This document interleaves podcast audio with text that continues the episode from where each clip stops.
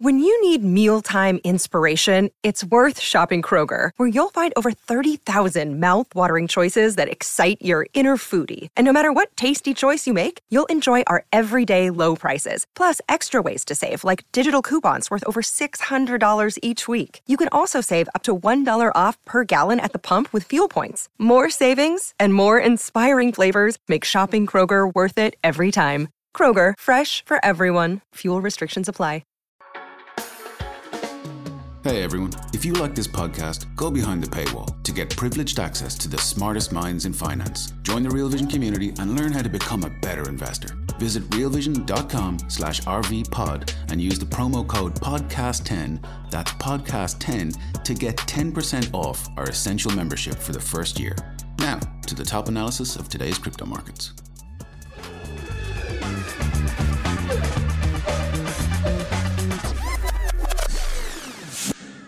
Bitcoin plunges below $20,000. The New York State Attorney General says Ether is a security, and President Biden wants to slap Bitcoin miners with a 30% electricity tax. And by the way, serious jitters in capital markets on concerns about the banking sector. Welcome to Real Vision Crypto Daily Briefing. I'm Ash Bennington. I'm joined today by friend of the show, Santiago Velez. Santiago, welcome back to the show. Ugly News Flow Day. Ash, thanks again for having me. Uh, this great times. Empire Striking Back. It's going to be a, a great show. Well, you're still Luke Skywalker to me, Santiago. Uh, lots to cover here. Let's jump in and take a look at the price action. It's fair to say it's been a brutal 24 hours for crypto markets. More than $70 billion has been wiped off the value of crypto. The total crypto market cap has fallen 6.5% on CoinGecko, way below the $1 trillion threshold. Let's start with some important news on the macro front. The U.S. economy added 300 excuse me, 11,000 jobs in February. That's more than expected, although not nearly as high as the spike we saw the previous month in January. Unemployment ticked up 3.6%. That was also above expectations, although earnings grew by less than expected. Moving back to crypto markets, Bitcoin fell below the key psychological level of $20,000. That's the lowest price in two months. Bitcoin is down nearly 6% over the past 24 hours. The loss on a trailing seven day basis has hit double digit percentage change. According to blockchain security company PeckShield, some $1 billion worth of Bitcoin and wallets associated with US law enforcement was moved onto crypto exchanges earlier this week. This might be adding to the selling pressure that we're seeing right now, as it suggests authorities could try to cash out Bitcoin that they had seized, obviously, in criminal and civil forfeitures and seizures in the past. Meanwhile, Ether is trading in line with Bitcoin. The current price of ETH is just over $1,400. That's uh, a two month low as well, with double digit percentage declines on ETH earlier this morning uh, as well. I believe that's on a seven day trailing basis. Santiago, lots to digest here. What's your take on this market? Well, frankly speaking, if you know you've been in this uh, market for long enough, you see that these cycles tend to repeat themselves, and we are definitely in a continued bear market and likely to go sideways with lots of volatility. So uh, expect that for the foreseeable future. Uh, the, the, tide is going up. liquidity throughout the entire financial system is is evaporating. Financial conditions are tightening, and we're going to keep seeing who's not wearing pants. So, um, all par for the course. You know, buckle down. Listen, let me talk about something else that's very much on my mind right now, uh, and that's what's happening right now in the banking system. You alluded to it in your comments uh, there. This, to me, really is the question of the hour. Uh, this story begins yesterday with a very prominent bank in the tech world uh, called SBV. That's Silicon Valley Bank. It trades under the NASDAQ symbol SIVB. Uh, that's Silicon Valley Bank Financial Group, or I should say, traded under the ticker symbol SIVB as it's currently suspended. It hasn't been delisted. Let me not overstate the case, but it has been suspended. Uh, and just in the last literally the last five minutes here. Uh, Silicon, let me just read the headline. Uh, this is direct from CNBC.com. Silicon Valley Bank is shut down by regulators. FDIC to protect insured deposits. Here's the lead. Silicon Valley Bank has been closed by regulators, which have taken control of the bank's deposits. The Federal Deposit Insurance Corporation announced on Friday you can go up to the FDIC website. Uh, the headline there is FDIC creates a deposit insurance bank of Santa Clara to protect insured depositors of Silicon Valley Bank, Santa Clara, California. Okay, why are we talking about it in crypto? This is a big story for reasons that I'm going to allude to. But first, let me give a little bit of context on what happened with S, uh, SBV because uh, this really gives you the broader context in a macroeconomic sense. So yesterday, the bank announced a 1.8 billion dollar after-tax loss. Uh, they announced they are attempting to raise two and a quarter billion dollars in new equity. CNBC reporting this morning that they were unsuccessful in their ability to do it, and they were attempting to sell the bank. The shares plunged some 60% yesterday. Trading was suspended, uh, and now this story is about much more uh, than this one bank in San Francisco. Shares in other tech exposed banks uh, like PacWest also plunged double digit percentages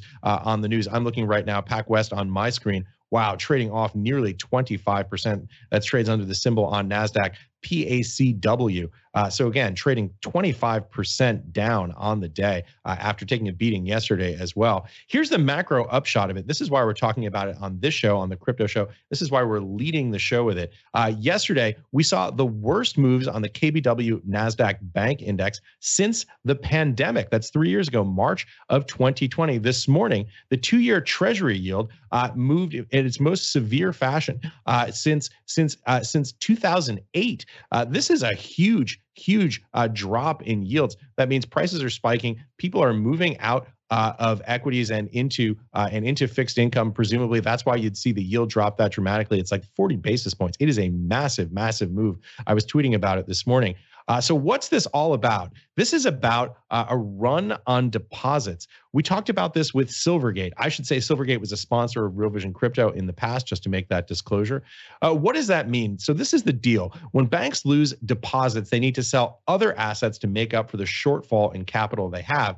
Uh, when they sell their safest assets, US Treasuries, they need to mark those assets to market, mark to market uh, on the losses. There's a great article about this. If you're looking for the explainer on what's happening here to try and understand, to try and get your head around these broader macroeconomic issues, take a look in yesterday's Wall Street Journal. Uh, Jonathan Weil and Ben Eisen wrote this fantastic article uh, about this called Banks Lose Billions in Value After Tech Lender SBV Stumbles. I want to read from you this because they did an excellent job of summarizing it. These are guys with serious backgrounds in accounting and really understand the macroeconomics uh, and also what happens in the banking sector. Quote, banks don't incur losses on their bond portfolio if they are able to hold on to them until maturity. But if they suddenly have to sell the bonds at a loss to raise cash, that's exactly what's happened here. That is when accounting rules require them to show the realized losses in their earnings. Those rules let companies exclude losses on their bonds from earnings if they classify investments as quote, available for sale or held to maturity. Sometimes the losses catch investors by surprise, even if the problems has been slowly building and fully disclosed for some time. At SVB, unrealized losses have been piling up throughout the last year and were visible to anyone reading its financial reports. The Federal Deposit Insurance Corporation in February reported that U.S. banks' unrealized losses on available for sale and held to maturity securities totaled, wait for this number, $620 billion as of December 31st, up $8 billion a year earlier before the Fed's rate push began. The Fed's rate push, that's what this is all about. You've heard Raoul Pal say it here on Real Vision many times. Crypto is macro, macro is crypto. You just got an opportunity to see that transmission mechanism, how that works between uh, macro financial conditions, the banking sector, and what's happening in crypto. Boy, Santiago, this is just a massive story. I, I know that's a lot, but that's the background. What are your thoughts on all this? Well, you know, I think they got powelled. Um, we've seen the, the, the greatest rate hike uh, in history in, in the shortest period of time, and you can't absorb that amount of tightening without losses. Um, and you know, for those who may not understand, bonds are inverse to the rates. So the, the value of the bond and that collateral goes down as rates go up because there's a better deal in town. You know, if I'm an investor and I'm going to buy a bond from one of these banks that's liquidating and they had that bond at you know 1% when they bought it why would i buy that uh, i'm going to buy it at 90 cents on the dollar 80 cents on the dollar so it becomes a huge loss on their books right. and ultimately it's kind of a stress on confidence which is the main factor holding the banks together it's the confidence that people have that their money is safe and it's going to be there when they need it And when it all starts unraveling, that's when you get a bank run, uh, and that confidence is shattered. So, you know, I think they got powelled. Uh, boy, Santiago, you said that absolutely beautifully. Uh, you made so many important points there. First, explaining the inverse relationship between prices and yield, uh, absolutely critical to understanding this story. And second, uh, the idea of confidence. I would only add one thing to that point, and that's the this elegant article from the Wall Street Journal, which uncovers this so beautifully, which is this. One of the things that's maybe a little bit surprising here people might say, hey, look, we've all known that yields have been rising, right? This isn't a surprise. We know uh, that quantitative tightening has been very much on the cards for a long time now. Why does this stuff happen all at once? And what the article describes is this this is an accounting feature. This is the way mark to market accounting works. You may ask, why don't these things kind of decline slowly over time? They don't. They go like this, cliff face down when something hits. Why? Because when a bank has to liquidate some of those assets, that's when they have to take those mark to market losses. Uh, that's when those losses show up. That's when they take the hit. And that's when you get these things that seem to happen uh, out of left field. These have been building under the surface for a while, exactly as you described, Santiago. You know, I, I think it's just to quickly mention it's probably one of the reasons why there's remains risk in stablecoins uh, because a lot of stablecoin issuers uh, take similar approaches where they get short dated securities or, or commercial paper uh, but eventually, it, it really comes down to the rate and the amount of yield that they can generate and the confidence in, in, in, a, in a particular run. So it's, it's important to correlate what's going on in the banking sector with what could potentially occur um, in stablecoins and in crypto writ large. Yeah, I should say, Santiago, this is a huge story, but there's also a lot of other news flow to talk about this morning. The New York Attorney General has claimed that Ether is a security. The assertion came as part of a lawsuit against the crypto exchange KuCoin. The lawsuit alleges KuCoin is violating securities laws by offering tokens that meet the definition of a security without registering with the Attorney General's office in New York. And those tokens include Ether. Coindesk reports this is the first time an official, in this case, a state level official, the New York State Attorney General, who has filed suit in the Supreme Court of New York, has made this claim in a U.S. court. SEC Chair Gary Gensler has hinted at it as well, uh, but has not made the claim yet in any formal lawsuits. Santiago, if this were to become a legal precedent, and that is still a big if, and it's a long way away uh, based on the flow, it seems to me at least at this time, it would have massive implications for the entire crypto industry. What do you make of it? Um, you know, I just think it's the uh, empire striking back. This is the coordinated effort by lots of three letter agencies at the federal level and now at the state level um, to essentially rein in crypto into the regulatory framework and use whatever tools at their disposal um, to do so. Uh, you know, I, I, think that this could be a, a legal precedent setting type of case. Um, it will likely uh, uh, be challenged all the way, obviously. Uh, it, I think it hits at the core of what yield means, uh, in particular uh, for proof of stake type networks. Um, and it could be that the way uh, exchanges handle that facilitation of yield on behalf of delegators could be at the root of the case. But we'll have to see. There's a lot in the complaint to digest, uh, but it's it's a big deal. Yeah, we should point out, of course, neither you nor I uh, are lawyers. You, of course, are a nuclear engineer. I'm just the dope who asks questions on Real Vision. Uh, but listen, the important thing I think to note about this case is that this is a state case. So this doesn't have binding federal precedent. This has been filed uh, in the state of New York, in the uh, Supreme Court of the state of New York. This is not in the Southern District at the federal level. Uh, that's a distinction we'd love to have some lawyers uh, come on and discuss with us in more detail uh, and unpack there. But unfortunately, Santiago, this is not the only negative news flow of the day. Uh, Ether is not the only major cryptocurrency that's been hit with a negative headline today. U.S. President Joe Biden's budget proposal features several crypto focused measures. The most notable one includes a 30% excise tax on electricity being used to mine Bitcoin. It would start off at 10% before going up to 30% within three years. The aim is to reduce reduce mining activity in the US. Quote, an excise tax on electricity usage by digital asset miners could reduce mining activity along with its associated environmental impacts and other harms.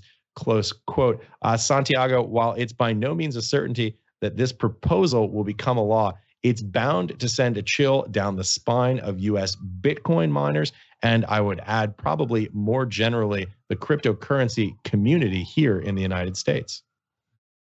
Um, you know, I, I, think this is this is at the crux of the ESG uh, movement in general. Is the idea that certain kinds of activity, uh, uh, in particular electrical consumption, is is good activity versus bad activity, and it's a very subjective kind of assessment. And and so the problem with this is uh, whether or not miners who access a common utility like the grid um, should be subject to these kinds of excise taxes uh, versus, say, a miner who co-locates and generates their own power? Would they also be subject to the same kind of tax? And so th- this this is definitely going to hit on a lot of constitutional issues, on property rights, um, on uh, First Amendment. You know, if you're talking about node operations or hashing operations, uh, so this has broad implications. I think that number of 30 percent um, if you look at coincided with a proposal to raise uh, capital gains taxes also by some, some upwards of 40%. So this is kind of a shot across the bow to Congress. And I think that it's kind of the beginning of a negotiation to try and, and raise revenue federally across the board. So this is more um, tightening only at the fiscal level. Uh, so we, we can continue, you know, we'll, we'll expect to see uh, more liquidity leave the system and tax policy is another way that that happens. Hey everyone, we're going to take a quick pause and hear a word from our partners. We'll be right back. At Evernorth Health Services, we believe costs shouldn't get in the way of life changing care, and we're doing everything in our power to make it possible. Behavioral health solutions that also keep your projections at their best? It's possible. Pharmacy benefits that benefit your bottom line? It's possible. Complex specialty care that cares about your ROI? It's possible. Because we're already doing it all while saving businesses billions. That's Wonder made possible. Learn more at evernorth.com/wonder. You know, fiscal tightening to be sure, but also uh, this definitely looks like something that's very much targeted at the crypto industry. And they're talking about reducing mining uh, and not just merely raising revenue. Look, you know, uh, we don't do political uh, sort of arguments here on Real Vision in 2023. Uh, no matter what you believe politically, there's a network out there on cable television that will tell you you're right. We don't like to have those conversations, but it's pretty clear, uh, I think, that the Democratic Party here in the United States is positioning itself in a way that is clearly not terribly friendly to crypto. Maybe I'm understating the case. Maybe I'm overstating it. Uh, but there are a series of proposals here uh, on the table that do seem to be making uh, this point that this is definitely moving in a in a political direction. Uh, unfortunate to say. By the way, one other story that I wanted to touch on here uh, before we bring in Hugo: the U.S. Department of Justice has launched an appeal against the court decision to allow Binance U.S. to buy Voyager digital assets. Various regulators, including the SEC, have opposed the acquisition. But earlier this week, the judge in the crypto lender Voyager's digital bankruptcy case approved it. This deal is worth more than $1 billion. Uh, Santiago, lots of people have been eagerly following this case. Those who breathed a sigh of relief, I guess it was yesterday, may have done so prematurely, it seems. Well, you know, I think there's some hope on the horizon for people who had exposure to Voyager Digital. Um, and you know, I, I, think they're they're happy to hear that that this judge um, uh, voted in their favor. That there's some light at the end of the tunnel. Um, but you know, I think there's a bigger trend, uh, which is this idea of uh, companies that have any kind of association to Binance uh, in, in, terms of the international company, uh, and and that playing into the whole tech narrative. You know, we have Silicon Valley companies who have uh, deep ties to China. We've seen Congress uh, bring that up in testimonies. I think this will likely play into that narrative at some point. Uh, but we'll, you know we'll have to see. But it's definitely good news for for uh, people with exposure to Voyager. Yeah, I think that's well said. And obviously, uh, we're going to have to wait to see the outcome of this appeal uh, before we know where this is going to land, particularly uh, with you know in relationship to this Voyager bankruptcy case and where those assets will go. Okay, viewers, join us in the conversation. Put down your questions in the chat wherever you're watching. We'll ask the best ones on air later in the show. Remember, Real Vision members take priority, but the good news is Real Vision crypto membership is free. With that said, let's bring in our next guest. Hugo Philion is the CEO and co founder of Flare Network. Welcome to the show, Hugo. Hey, thanks for having me. It's a pleasure to have you here. I'm going to let Santiago take it away from here. I'm going to hang back and enjoy the show. I'll see you guys soon.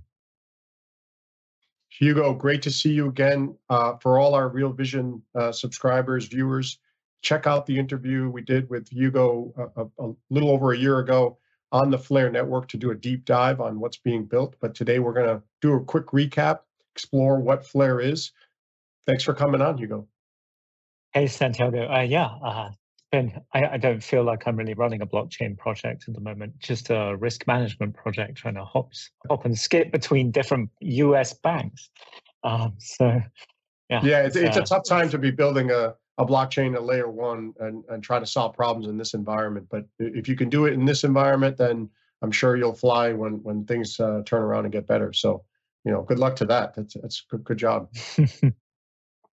so, uh, you know, let's start off by asking, um, you know, what what is Flare? Give us a quick rundown of the tech stack, and and see if you can try and differentiate it from other L1s and the kind of problems that it might be solving in lieu of, you know, why not just use Ethereum, for example?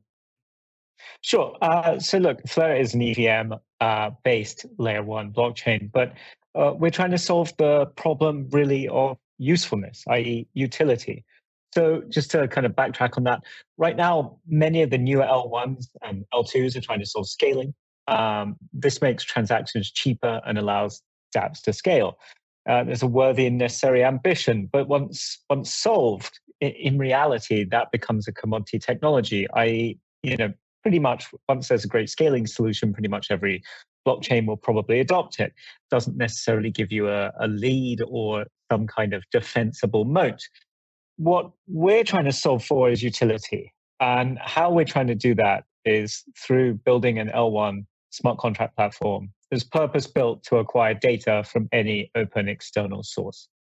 Um, and why are we doing that? Well, aside from crypto as an alternative asset class, which it obviously is, and uh, today, and you know the unfolding of the fiat system, or maybe unraveling of the fiat system over the longer term, um, is is showing us that. But DeFi is really the only other blockchain product, other than uh, being an alternative asset class, that has meaningfully scaled to date. Um, but its use cases are pretty limited uh, due to the limitations of L1s. Uh, I also question how much uh, in DeFi is actually decentralized finance, i.e., finance in the traditional sense of um, financing economic activity versus speculative activity.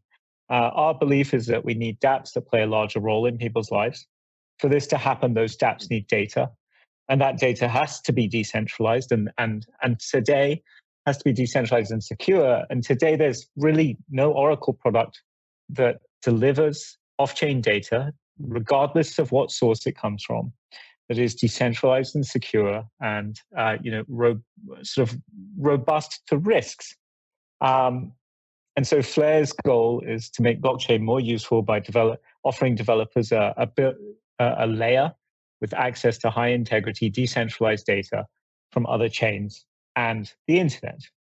So this allows engineers to develop applications that securely connect Web 2 functionality uh, and utility to the Web 3 ecosystem.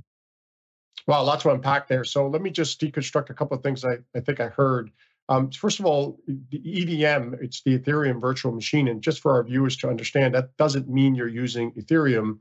It means you're just using an emulation of a computer to process smart contracts. And it happens to use the same programming programming language that Ethereum uses, like Solidity, for example. Sure. So, so sure. the Ethereum virtual machine, it's just a separate uh, kind of uh, uh, software stack that uh, like installing uses. a version of Mac OS. Mm-hmm.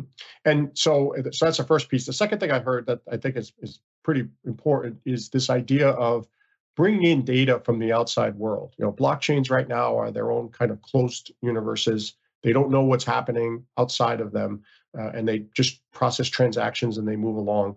Uh, but it, what you guys are trying to do is essentially bring in data from other blockchains, you know, the state of Bitcoin or XRP or any other uh, uh, ledger, as well as data from the internet, right? It could be data from yeah. Twitter, it could be data from a stock feed, uh, you know, commodities market, real world data. Is that correct? absolutely, it could be Twitter data, could be social media data, TikTok data, um, you know any open index any open data is fair game for flare yeah and, and that's a challenge right because to, to your point about how do you make sure it's authentic that it's provable and that if you're going to take action on it meaning a smart contract is going to process as some value that that data has some some integrity to it. And so you've devised a Oracle system uh, which decentralizes that process of ensuring that the data is delivered with integrity. Is that correct? So um, I think you know. Should I run a bit through the the, the kind of general outline? Mm-hmm. So you know, as I said, Flare's an EVM layer one blockchain. Um, it has two data acquisition protocols that are secured directly by the network. And this is really important. This is why it matters. Uh, with leveraging the scale of an L1 for the decentralization and security of the data acquisition protocols. This is extremely different to an Oracle um, that's built on top of a blockchain and therefore cannot really decentralize, cannot cannot leverage these many many parties and potentially very large amounts of value to secure uh, that that kind of um, data. So the the two um, protocols first is for price and time series data. So that's called the Flare Time Series Oracle. Uh, it delivers highly decentralized time series data feeds to to DApps. Uh, currently, um, those are digital asset price pairs, but it could be any index, could be carbon emissions, could be anything that moves over time. Um, essentially, anything that doesn't have a single source of truth. Uh, so this has currently, you know, at the moment, uh, we believe that's the most decentralized Oracle in the space. Uh, it's also, um, you know, one of the most accurate. Currently updates every three minutes, but uh, you know that's that's a that's a parameter choice that that can be as low as 30 seconds. Um, second is called the state connector, and that is for blockchain state. So uh, as you said, understanding what's happened on Bitcoin, understanding what's happened on XRP, understanding what's happened on Ethereum, um, really, um, you know, being able to prove what has happened on another chain. Uh, that's for blockchain state and Web 2 data. So being able to prove a single source of truth API that is quasi-deterministic uh, onto Flare. So you send a tweet, you leave it up for half an hour. During that period that you leave it up, we can prove that you sent that tweet and we can prove information about that tweet. We can prove the content, we can prove uh, how many retweets it has, how many likes it has. If you delete it, obviously past that point, we can no longer prove that. But during the time it's up, provided it's up for long enough and the network's able to come to consensus over it, we can prove that data onto the network and an application can use that. And that extends massively across basically any open internet data. So uh, that's the Flare Time Series Oracle and the state connector. Uh, together, these protocols really give developers access to high integrity data. Um, really, can't get this on any other blockchain. Uh, and that's why we call Flare the blockchain for data. So, is this kind of like connecting the Internet of Information and an Internet of Value so that you can make more interesting kind of decentralized applications? Is is this really the first instance where we've had a chance to merge those two networks together and and, and build? And, and what kind of use cases do you think could come out of this? Yeah, so uh, you know it's EVM layer one, so it can have its own ecosystem of of applications. And those applications can be, I guess, a number of things. So it can be uh, referential to the network itself, so DeFi on the network. It can be referential to other blockchains. Um, so those can be things like bridging applications, relay applications, secured by Flare. Why would they be secured by Flare? Because Flare can prove what has happened on each network. It can slash relay nodes that are staked on Flare accordingly. So dApps on Flare, dApps built on Flare for interoperability, and then dApps that access Web 2 data. Um, and then, the, so the model's not so fixed. It, it can be on the chain, built on the chain, built for the chain, and also can be built for the chain and then relayed to other chains uh, through you know relay protocols. So it's kind of like a multi-use tool to try and sit in the middle of all blockchains, but also have its own ecosystem. So you know use cases are crypto interoperability. So you know really creating good bridges, good relays. Um, but then things like okay, so I want to monetize a game that exists in Web two. Maybe it's free to play um, but maybe I want to have a some secondary level. Maybe I don't want to. Maybe I want to have micropayments. Uh, maybe I don't want to have to process credit cards because it's a nightmare. Um, you know, I can just point my uh, allow Flare to absorb the API and for users to basically make microtransactions between each other, and I can take a cut in the in the smart contract. Those kind of things. So, do you see an, a, a, scenario where you know I could tweet something and earn a payment through Flare? Uh, Absolutely. Um, I you know I see you know I see affiliate marketing as uh, a really interesting. It's essentially affiliate marketing, right? Someone puts up a uh, a job and says, you know, we've got a hundred thousand dollars for you know to promote this product. Um, for every 500 retweets will give you a dollar, uh, that kind of thing. Uh, you know, and that can be administered directly on the network through proving, uh, you know, uh, uh, pr- proving from the Twitter API, assuming it remains open source, uh, that that has happened. Excellent. Now, I'd like to kind of highlight the um, distribution mechanics of Flare because it was a very unique approach, um, and it was arguably one of the largest airdrops in crypto history. Can you talk a little bit about that and why uh, the decision was made to do it in this in this way? Yeah, absolutely. So Flare started life as essentially a network for uh, chains that have uh, that don't have smart contracts. So uh, you know, Dogecoin, Bitcoin, principally XRP. Um, and so we chose to distribute the token to XRP holders. Uh, Flare then morphed over time uh, to become a very, very much larger project with very much larger ambitions. And so um, we, ha- we have a, a, essentially a public token pool, uh, which is being distributed over 36 months. 15% of that was distributed to the original XRP holders. And then the remaining 85% is being distributed to anyone that essentially uh, obtains the token and wraps it. So, you know, if, if they're using the token on the network, then the network will distribute the token, uh, the remaining portion of that airdrop over 36 months in equal installments to people that wrap the token. And how many? Do you have any idea of how many tokens, actually, uh, excuse me, exchanges participated in this distribution? And uh, obviously, it went to individual wallet holders. So, uh, individual wallet holders, uh, more than 100 exchanges, every major exchange, barring FTX because they went bust, um, yeah, every major exchange. So um, Binance, Coinbase have publicly said that they will distribute the token, um, and you know every other major exchange. And so, given this distribution mechanism, um, can you differentiate Flare from, say, Ethereum and, and how it's different from, say, a tr- traditional proof of stake uh, and the yield that comes out of proof, proof of stake? How, how are they different and, and uh, why don't you need to worry about some of the things that, that you know uh, Ethereum might have from a regulatory perspective? So I I don't know what you need to worry about Ethereum from a regulatory perspective. To be to be clear, um, I'm not certain that proof of stake is an issue, uh, but regardless, um, at, the, at the moment people are delegating to um, the oracles, so they're not staking currently, although there will be an element of staking in the future um, but that'll be you know in, in, built in a in a different manner. So uh, you know I, I am sort of not um, uh, not really cognizant, and we have discussed this. We have a securities lawyer on team.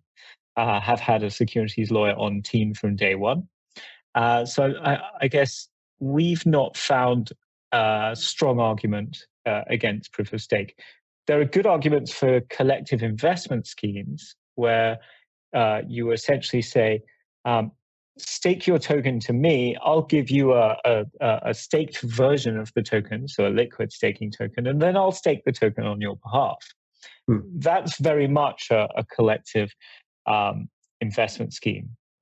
You know, pro- probably whether it fits into the definitions of what a collective investment scheme is. I, I personally, I'm not a lawyer, so I don't know. Um, but that smells and looks a bit like that. Um, I'm not certain that staking in its pure form, um, where the, the, the network is actually administering everything, uh, sort of fits into that definition. Great answer. Yeah, it's a tough it's a tough spot, and it kind of points out, you know, for anyone building again, in this space, you know, how to navigate this yeah. this really tough environment. Uh, again, it's all completely undefined, and um, you know, our the, the powers that be are doing their best to leave it as undefined as possible. Yeah, that's that's for sure. Awesome. Uh, Hugo, what else you want to let us our viewers know? What, where can people learn more about Flare? Um, and what do you hope to see happen over, say, the next year in the development? So I think uh, you know uh, you can learn about Flare network, and our Twitter is at Flare Networks. Um, I think I'll just jump on a couple of things. You know, just uh, you know, I, I, I, often get asked, you know, how do token holders participate? And uh, you know, there's obviously delegation to the FTSOs, so wrapping and delegating to the FTSOs. Uh, when you delegate to FTSOs, you can still use your tokens in applications. So you can essentially uh, put your token in an application, specify to that application uh, where you want that token delegated to, uh, but still enjoy the rewards of that application. So that's very important. Um, then there's governance. Uh, Flare is the uh, key voting uh, token for the governance system. Uh, and then, of course, if you hold Flare and you wrap it, uh, you'll receive a share of the airdrop over 36 months. Awesome. we can find more information about Flare at flare.network and the Twitter yep. hashtag at Flare Networks. So definitely yep. a good follow. Hugo, thanks for coming on. We appreciate it. Uh, I best wishes in this environment. I have no doubt that you and your team uh, will, will, do a great job. Um, thanks for coming on. We're very excited. Thanks so much, Santiago. Excellent. So now I'm going to bring back in Ash. We've got some viewer questions. Fantastic conversation. Really enjoyed that one. Hugo, I hope you'll hang out with us uh, for a little while to do some viewer questions because we've got some good ones coming up. Let's do it. Hey everyone, we're going to take another quick break and hear a word from our partners. We'll be right back to the Real Vision Crypto Daily Briefing. Another day is here and you're ready for it. What to wear? Check. Breakfast, lunch, and dinner? Check. Planning for what's next and how to save for it? That's where Bank of America can help. For your financial to-dos, Bank of America has experts ready to help get you closer to your goals. Get started at one of our local financial centers or 24-7 in our mobile banking app. Find a location near you at bankofamerica.com slash talk to us. What would you like the power to do? Mobile banking requires downloading the app and is only available for select devices. Message and data rates may apply. Bank of America and a member FDIC. Excellent. So before we go into our viewer questions, we want to show a clip from the latest Raoul Pal's Adventures in Crypto. Raoul spoke with Chris Burniske, who led the crypto division at ARK Invest before moving to Placeholder. You can watch that video on our website in full. Go to realvision.com slash crypto to sign up for free. Let's take a look. The proof of stake based assets are trickier because if you try and value them um, based on their their value flows, they're they're recursive, right? Because you're you're getting value in the stake based asset, and then the stake based asset is fluctuating in U.S. dollar price. I think a cleaner way to go about it is just looking at yields um, and you know the the higher risk the network, the the higher the yield should be. And so, and do you use real yield, or you know, I adjusted for uh, inflation on the protocol, or or do you just keep it just basic? So, I mean, I would look at it from both. Um, I think that like ETH is the only one that that has real yield, right? Um, and the the others are all right now subsidized yield through inflation. Um, now, I think that all these protocols are going to have a choice to make of will their base just tolerate low amounts of inflation, right, to to subsidize the work of the validators, or are they going to get to a place um, where the transactional demand for block space actually makes it a quote unquote profitable protocol, like we see with with ETH? Um, and so, but it's a great question because we need um, we need standardization, right? And so, like, I think that um, there should be, for example, on the the um, increasing number of value valuation methodology websites such as Token Terminal, um, you know, there should be real yield as as one metric, um, and and then the other forms of yield Again, you can sign up at realvision.com forward slash crypto to watch that video in full. Fun story about Chris Burniske. Back in 2017, when I was working at uh, at uh, over at CoinDesk, I had all these questions I was annoying my editor with about the way that the financial structure of crypto markets worked. And I kept like peppering him with these questions. And after about three weeks of this, he was like, you know, dude, I, I don't know, but I know there's a guy who you should talk to. His name is Chris Burniske. He's an incredibly smart guy. He really understands markets. Call him up and ask him these questions. And I went onto that into that phone booth uh, at a, a WeWork where we were working down in Midtown Manhattan with a list of questions. And I got Chris on the phone and I asked him like 10 of these questions in a row. And he paused and he said, Dude, let me explain it to you this way. It's a green field, man. Nobody knows these answers to these questions. And that's what makes this so exciting. And that was like this weird moment that I thought, oh my God, crypto is the most interesting space, not just in tech, but in finance as well. And that I think was may have been the very moment that I was hooked. Like if it were like a bad B grade movie, that would be the moment where you're, you know, you're in the phone booth jotting stuff down where you're like, oh man, this is it. This is pretty wild stuff. Okay, lots of questions coming in. Uh, Let's start first with questions from the Real Vision website and the Discord server. Uh, this is a great question. I was actually wondering this myself when you guys were talking. This one comes to us from Rodolfo on the Real Vision website. How does Flare view Chainlink as a competing protocol in the Oracle space? I guess maybe that question contains a presupposition. Do you view it as a competing protocol? What are the differences? I think broadly no. So Chainlink uh, delivers data to apps, um, and Chainlink is uh, you know, broadly focused on price data and some narrow subset of data. Flare is a blockchain for data to secure data that uh, a developer requests, uh, essentially builds a small module um, and requests the network to support. So Flare is massively extensible and secure and highly, highly decentralized. So it's kind of like apples to oranges. They're hmm. just vastly different things. Um, Chainlink's been unbelievably successful. We're not trying to replicate what they did. Uh, we're trying to offer all of the data in one place for consumption by applications for free. Nice. All right. Fair enough. By the way, Santiago, so you don't feel neglected, there's a question for you uh, from the Real Vision website. Uh, and the question is this Is there any future blockchain applications for nuclear energy space? Boy, there's no one better qualified to answer that question than you, Santiago. What are your thoughts?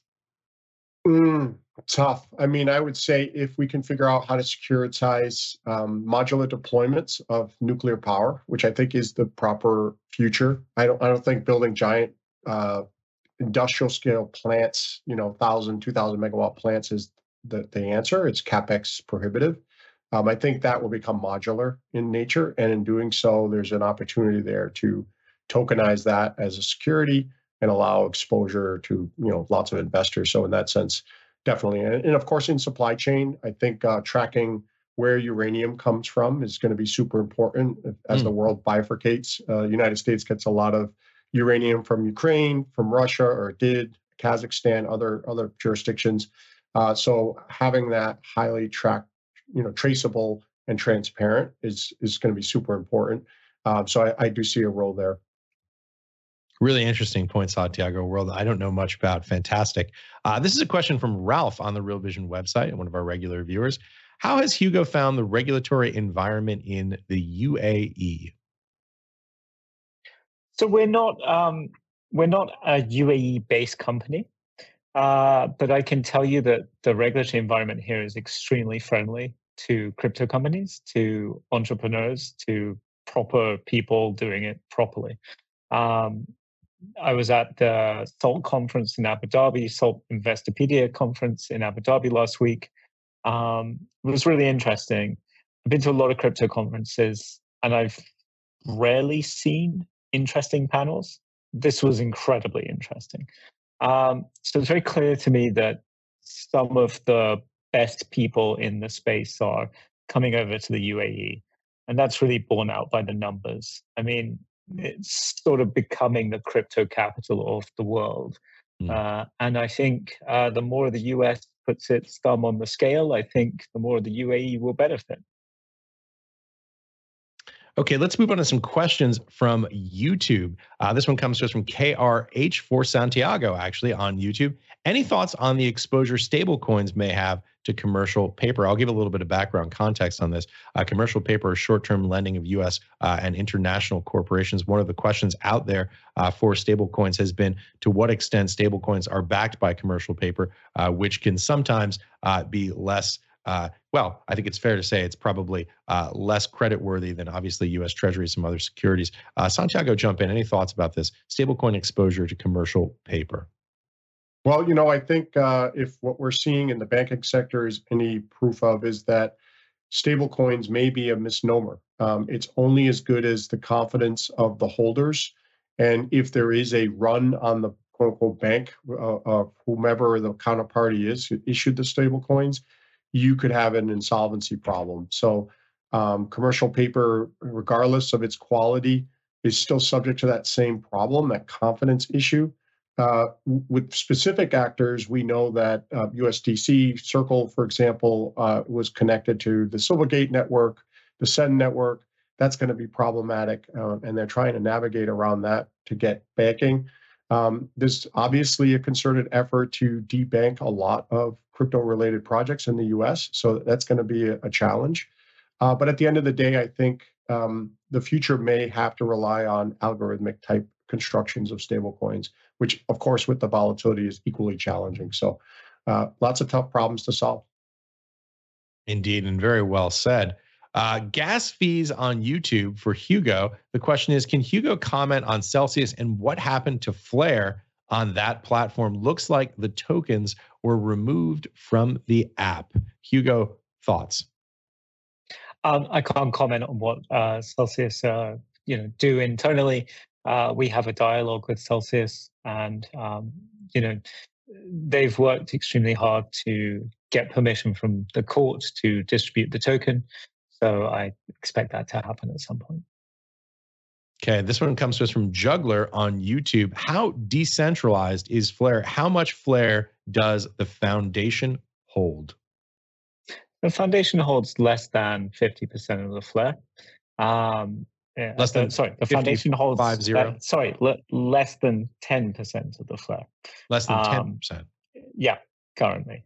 So um, a very small amount, and then our our uh, our company, which is called Flare Networks Limited, which is a corporate, so that we have a, a foundation which is charitable to support the um, essentially the network, uh, and a, and a company which is where you know the people are employed um, is uh, that is broadly about 25%.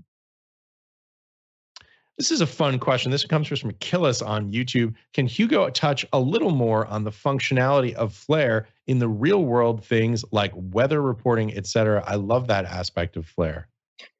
Yeah. So, you know, you could create weather markets on chain. Um, you could create carbon markets. You could create um, there's a big trend for daily um, uh, daily options at the moment, where you know options ex- people buying very very short term options. Uh, you can replicate that very easily with an Oracle on Flare.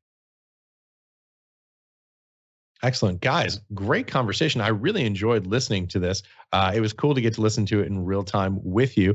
Uh, give us your final thoughts, key takeaways. Hugo, first to you.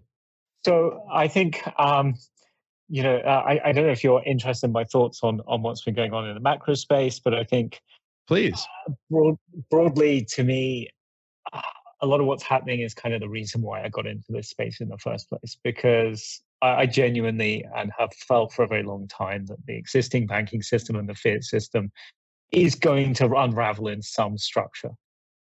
Not sure where it goes. It's impossible to predict the outcomes or the, the timing.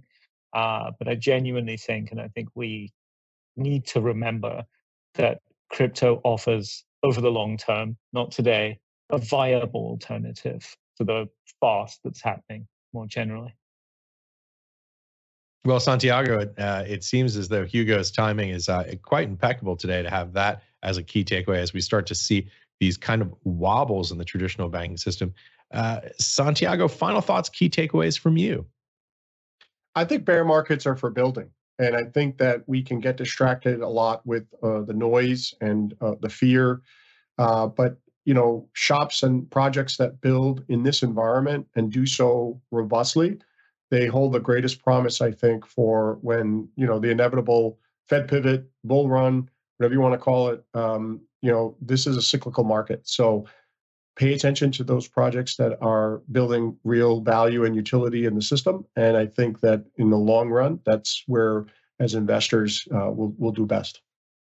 Hey, listen, I've only got one key takeaway today. Uh, you guys covered a lot of ground here in the conversation, and we did at the top of the show as well. But I just wanted to add this. If you're interested in hearing more about what's happening in the banking system, uh, points that Hugo just touched on, that I touched on at the beginning of the show, uh, turn into Real Vision Daily Briefing today. This is at 4 p.m. Eastern Time, uh, where we're going to be talking with Warren Pies, founder of 314 Research, about this and obviously other topics. Uh, this touches very much uh, on what's happening in crypto right now. These markets are interlinked. Uh, as Hugo pointed out, uh, I think lots of Bitcoiners have had these thoughts about the banking system for a very long time. Uh, so tune in today, 4 p.m. Eastern Time, 1 Pacific, uh, to Real Vision Daily Briefing, where we're going to continue that conversation. Uh, Hugo, Santiago, pleasure having both of you. Fantastic conversation, as always. Thanks for having. me. Thank you very much. Have a great day. That's it for today. We'll be back the same time Monday. Angie Lau, Jeff Garzik, Perianne Boring, and Mark Yusko are among the lineup of stellar guests we'll have on the live show next week. Also, make sure to check out realvision.com as well. We have an important two part series called How to Unf Your Future. It features some of the most visionary thinkers and investors we know. As we mentioned previously, this week we'll be exploring all the ways in which we're all effed, featuring Raoul Pal, Dario Perkins, Frederick Niebrand, Peter Zeihan, and Alex Gurevich. Next week, thankfully, we'll be moving on to the solution. We'll leave you with the trailer. See you on Monday at 9 a.m. Pacific time, noon Eastern, 5 p.m. London, live on Real Vision Crypto Daily Briefing. Have a great weekend, everybody. If we want to change the outcomes for this really screwed up world, where our wages don't go up, where we're being replaced by technology, where governments are massively in debt and we foot the bill via taxes, where we see debasement of assets so we can't afford as many assets as we like. So the rich get richer, the poor get poorer. If we don't like to see the rise of populism based on this broken society because the promises of the future have been broken, let's make our promises to our future selves come right. And that's by unfucking your future.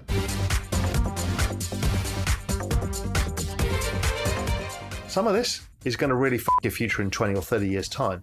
But we've got time to figure that out because it's unstoppable.